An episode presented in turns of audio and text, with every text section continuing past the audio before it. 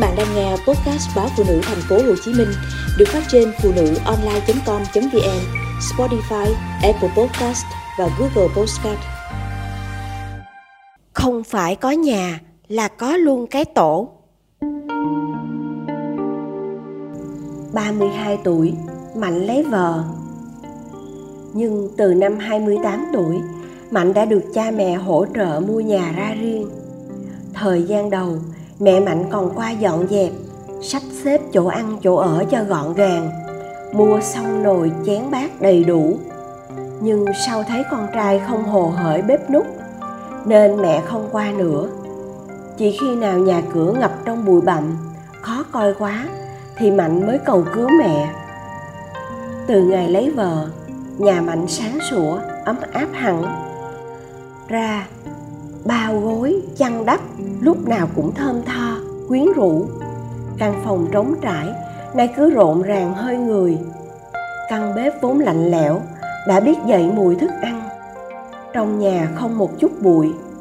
Họ sinh hai con trai, trong thời gian mật ngọt hạnh phúc. Cho tới khi công việc của mạnh không thuận lợi, mạnh cũng không lo. Mạnh nghĩ, ở thành phố có cái nhà chui ra chui vào là tốt rồi. Nên mạnh trở nên lười nhác một mình mị giữa thành phố đắt đỏ này, sao kham nổi bốn người? Cơm có thể thiếu thịt, thiếu cá. Quần áo có thể không chạy theo mốt. Chi tiêu mỗi ngày có thể dè sẻn. Nhưng ốm đau bệnh tật, làm sao có thể thiếu thuốc? Mà bệnh nặng một chút, chỉ biết cầm cố hoặc bán nhà mà thôi giữ nhà, đâu chỉ làm cho ngôi nhà sạch sẽ, thoáng mát, tiện nghi. Giữ nhà chính là giữ hạnh phúc đã gầy dựng, giữ nếp nhà, giữ những kỷ niệm buồn vui. Mạnh yêu mị vì cô ấy dịu dàng, chịu khó. Nếu mị không giữ lại những đức tính quý báu ấy, liệu mạnh có còn yêu? Mị yêu mạnh vì anh ấy siêng năng, bản lĩnh mà mạnh đang đánh mất những điều mỹ yêu quý. Mỹ không nản mới lạ.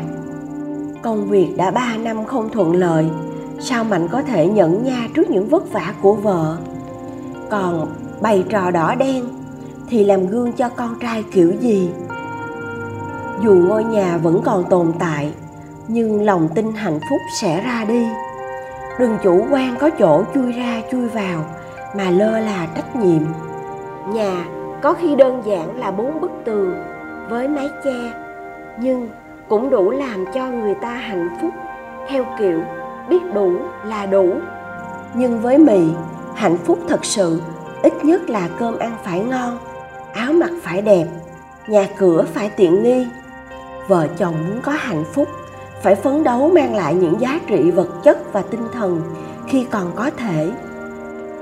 Nhà của vợ chồng mạnh nằm ở mặt tiền đường. Xe lớn, xe nhỏ tấp nập ngày đêm.